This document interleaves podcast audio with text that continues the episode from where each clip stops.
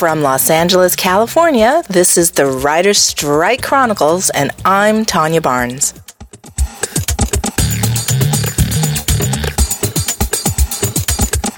Hello, everybody. Today is Friday, January 18th, 2008, day 75 of the Writer's Strike. In today's episode, we meet up with John Bowman, chairman of the negotiating committee for the Writers Guild of America, at the picket lines in front of Fox Studios. Now, before we begin, just a couple of news and notes. First up, at the time of this recording, which is late Thursday night, the AMPTP and the DGA announced that they have reached a tentative agreement on the terms of their new contract. On the AMPTP's website, the formal statement read, quote, The agreement between the Alliance of Motion Picture and Television Producers and the Directors Guild of America establishes an important precedent. Our industry's creative talent will now participate financially in every emerging area of new media.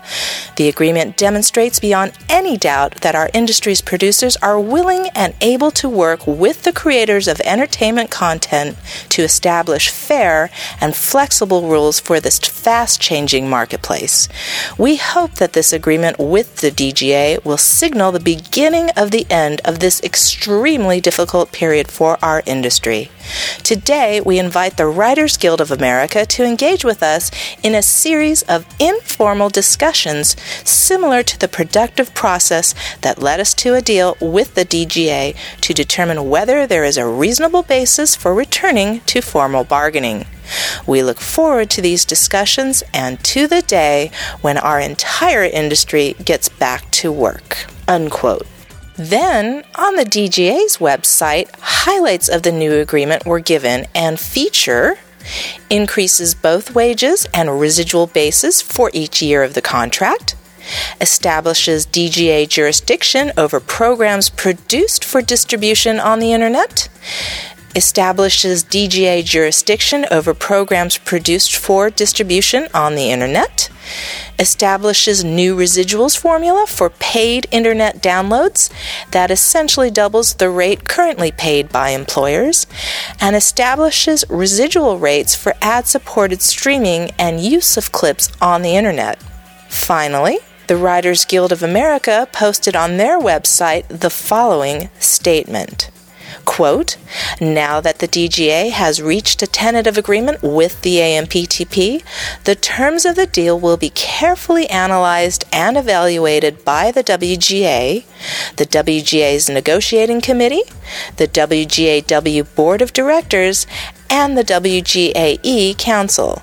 We will work with the full membership of both sides to discuss our strategies for our own negotiations and contract goals and how they may be affected by such a deal. Unquote. Now, for more information, visit each organization's website, which is as follows. For the Directors Guild of America, that's dga.org. For the Alliance of Motion Picture and Television Producers, that's amptp.org. And for the Writers Guild of America, that's wga.org. Okay, second up. It looks like my listeners liked my guest host, Bill Funt, who was featured in a few episodes earlier this week. So that means Bill gets to stay and participate in this little podcast, to which I say, Yay! I find he brings a warmth and a sparkle to the show, and also, it's just, I don't know, it makes the work less formidable to come out to the strike lines and talk to complete strangers when you got a buddy. I'm really enjoying this company, and not only that, he's pretty easy to work with, and he brings fresh ideas to the show, so yay, yay, yay. Now, just one more thing before we begin, and that is I received this voice message today from one of my listeners. His name is Michael Harn, and he friended me on Facebook after listening to my podcast. Let's listen to what Michael had to say. Hi, Tanya. This is Michael Harn. I'm from Savannah, Georgia. Yeah, I uh, figure I'd give you a call. Uh, I was the one that sent you the uh, message through Facebook about the negotiations with David Letterman. Love the show. Keep it up and um, take care. Uh, this is just kind of a personal message, just encouraging you to keep doing it. I appreciate it. Take care now. See you. Thanks, Michael. I really appreciate your support and the shout out, and it encourages me to continue. Probably more than I could possibly convey. I'm just wondering, and, and maybe you could call me back or hit me on Facebook, but I just want to know how you found out about my show. And if anybody's listening out there wants to leave a message like Michael did and talk about anything relative to the strike, feel free to call 310 439 8754. Okay, that's it for now. Let's move on with today's episode. Today, Bill and I went to the picket line in front of Fox Studios, where we got a bunch of really cool interviews that we'll be sharing in the next few days. But the last one we got was with John Bowman, chair of the negotiating committee for the WGA. He showed up at the end of the day, presumably to provide information and encouragement for the rumors that had been circulating all week regarding the negotiations between the DGA and the AMPTP. The only bummer is, is that not too long after we began rolling, there was an equipment malfunction. That being a problem, I've edited this episode in such a way as to indicate when it happened and to continue where it made sense to cut back in. I apologize for this. It was a bummer for myself as well. Nevertheless, here we go with John Bowman. Who you are and why you're here. Oh, hi, I'm John Bowman, Chairman of the Negotiating Committee of the Writers Guild of America. And what is going on today? Well, today is uh, week 10, is it? Yeah, 10 of the strike. Something like that. And we have, it's sort of an interesting situation. There's a DGA that's negotiating right now. It's a negotiation that normally takes them two days to, to Please hang up and try again. What was your question again? Uh, okay, so for those of us who are unfamiliar with you, tell us a bit about your career trajectory and how you. Oh, so I started. I, I went to uh, Harvard College, and then I went to Harvard Business School. But I was on the Harvard Lampoon as uh, as an undergraduate, and you know, which was sort of a comedy factory. And a lot of my Yeah. friends were writers, so I left the business world to become a comedy writer. And so you have some hasty pudding shows under your belt. Uh, yes, one that was unproduced. Oh, uh, okay. Go for Brogue, a Scottabilly Tartan ho- uh, hoedown. Go see it. uh, it's up for sale for anybody who wants it. It's filled with puns. Then I wrote at Saturday Night Live, uh, and my wife was a writer there too. And What sh- era was this? 1988, 1989, Okay. sort of like the Dukakis, Bush, Jon Lovitz, Dana Carvey. Mike Myers was there too, his first year. So it was a great, a great group of people to write for. This was when some people were transitioning out and some people were transitioning in. Like the. right, but it was at this time it was sort of felt that the show had come back, that it was doing well Sure, again. Sure. And then I uh, came out to write for the first Garry Shandling show, uh, and then I was co-head writer at In Living Color after that. Then I created a show for Martin Lawrence called Martin. Wow. Then I, I uh, ran Murphy Brown for a year. And then I've done, you know, I've, I've done a number of shows. Some have succeeded, some haven't. Right now I'm doing uh, a show with Frank Caliendo on TBS called The Frank Show. That's uh, a late night show at 11 o'clock. So, and then as far as the guild work or negotiating work, since I had an MBA, and because I feel an enormous gratitude to all the writers that have that I've worked with throughout my career, I thought it would be a good opportunity to give something back to the community that's that's certainly supported me. When you were getting your MBA, was it always with the intention of becoming a writer, or No, I think it was just sort of a desperate thing. I didn't know what else to do with my life, and it was an easy. It wasn't an easy thing to do, but it was uh, it was something that was available to me. The easiest choice I had, I would say. and so then how did the? I mean, it sounded like not long after that you became a writer. Right. did Yeah. What happened after after a couple of years where I, I worked in uh, mergers and acquisitions? Uh, I had uh, my wife actually got a job on Saturday Night Live. What's her name? Her name is Shannon Gaughan. She's a WGA West member too. Okay. and she got a lot of stuff on the air uh, right away. And so I think they hired me just to sort of keep her happy. I see. Um, and then she, you know, she was flown out by Norman Lear to develop shows for him. Uh, she writ, she wrote some uh, Family Ties scripts that were did very well. And so I sort of Did was he have something to do with that? no, Or was no. it- oh. Yeah, Gary Goldberg, uh, you know, Right, was, right, was right, the right. executive uh, producer of that. I- that's- but but Norman they read her scripts and really liked it, so he had her come out. Okay. And then, you know, she wrote, but then we had five children together, and then she had to sort of stop. But she's still a great writer. And as soon as our four-year-old is six, she'll start. She'll She'll, start do- aggressively doing it again. Okay. And I, in the meantime, you know, and I've, I've done shows on and off forever.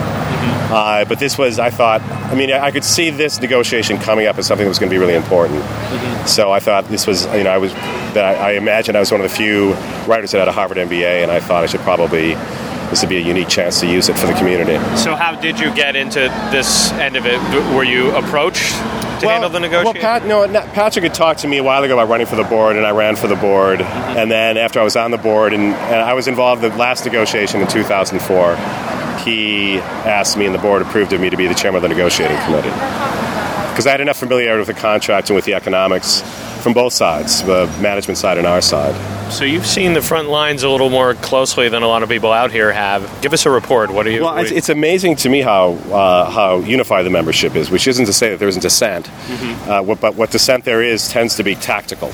You know, people saying we think you should be doing this, Right. or we should think we, you should be doing that. But people are united behind our goals of getting fair representation on the internet, which uh, which isn't like the other strikes. I think that's why we've been able to hold it and sustain our unity for so long. how many strikes have you been through? This is my first one. I, I, I became a guild member in '89, Oh, okay. right after the '88 So '88 just strike. after the other one. Yeah, just after the other one. Okay, okay. Is there any misconceptions that people have about the strike that you think you'd like to clear up now? Not that you think you'd like to, that you'd definitely like to clear up now. Well, I think I think there's a sense, you know, uh, people uh, sometimes get a sense that we as, as leadership are have a very specific goal that's separate from what uh, what what the membership might have, and I think we're all absolutely united. Our, our goal is to be represented on the internet, and what we'll do, and people are also saying we're, they're terrified that there's going to be an, o- an overly harsh reaction to whatever the DGA does, and I think. No, I think our reaction will be very neutral, and we'll look at their deal, and we'll spend a long time studying it.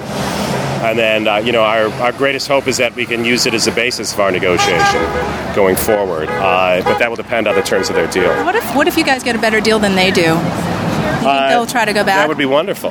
That would be great. I think. Uh, what I, I, I think what we anticipate doing isn't getting it's not better or worse, but doing a deal that, that fits our community's needs. I mean, their deal is going to be absolutely the best they can do for the directors, and we're going to do a deal that's absolutely best for the writers. Okay.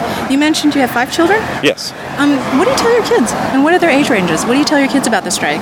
Well, I have twins that are 20, and they're in college, and they've actually walked the picket line in Cambridge, Massachusetts. Uh, there was they've, they've been there out on the strike. My other children uh, are have become uh, radicalized by the whole process. They've studied the issues, and they've you know they've certainly seen me give a blow by blow account of what's happened each night after negotiations, and uh, I think uh, the, the guild can count on their support in the future should they become writers. Okay. Um, do you hear what they have to endure in school from the other students? Oh, absolutely. Yeah, they tend to go to school with more management uh, oriented people, and I, I just tell them how to talk to them. You know, the big thing is is we're not putting anybody of work anybody out of work. This is the other side left the negotiating table, not us, and that what we're doing is something that's going to protect every union going forward, and that, that it's important that we get it right. Say more about that, about it's going to protect every union. Well, it's. I mean, if, if, if no union is represented on the internet going forward, then it is truly it's the Wild West. It's it's a free for all again. There's no minimum standards for IA. You know, none of their hard fought for union rights will be preserved if we don't get this right. Our problem is that we're the first ones to go into negotiations, and uh, in the internet era, and so that's made it harder on us. I think everybody else, we're sort of trailblazers. Everybody else will have an easier time, but but we had to grapple with this enormous issue of compensation on the internet. And we've worked very hard. We worked hard in the preliminary stage, uh, and we're, we're still working hard. But it is something that, simply by virtue of us going first, I think a lot of people in the other unions got, or in the IA, I would say specifically, and some, some, somewhat to the DGA, that we were being unnecessarily uh, aggressive.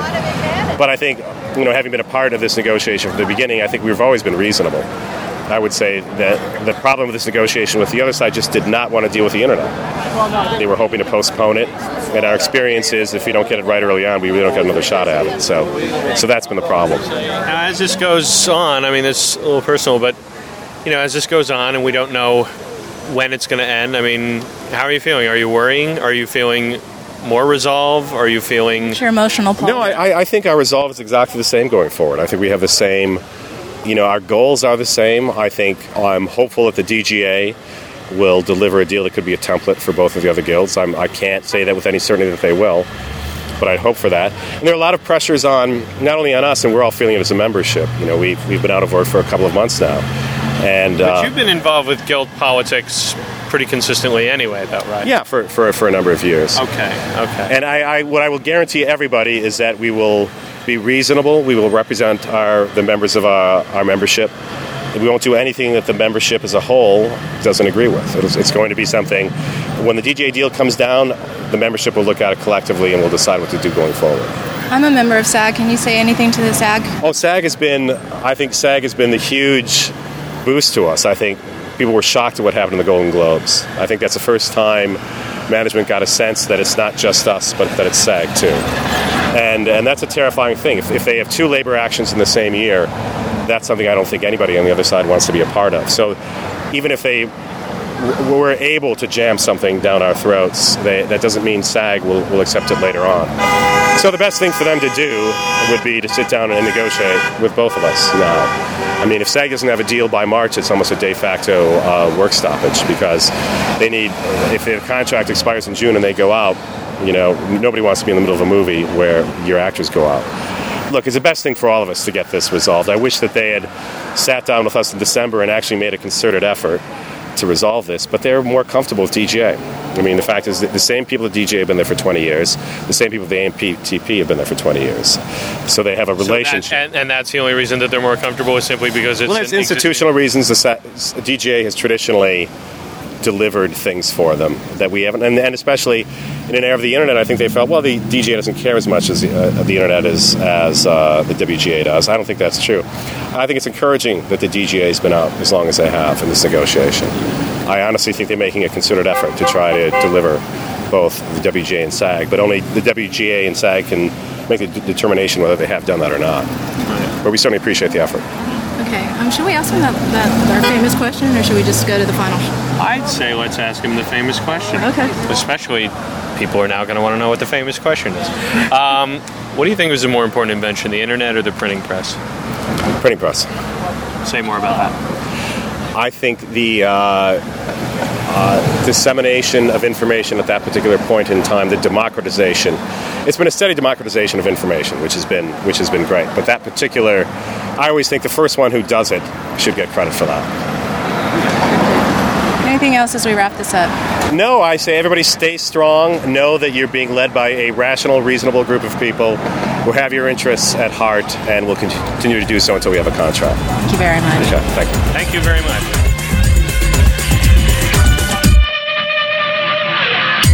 You have been listening to the Writer Strike Chronicle podcast, available for free through iTunes. For more information, visit us at www.strikechronicles.com. To contact us, please call 310 439 8754 or send us an email at info at strikechronicles.com.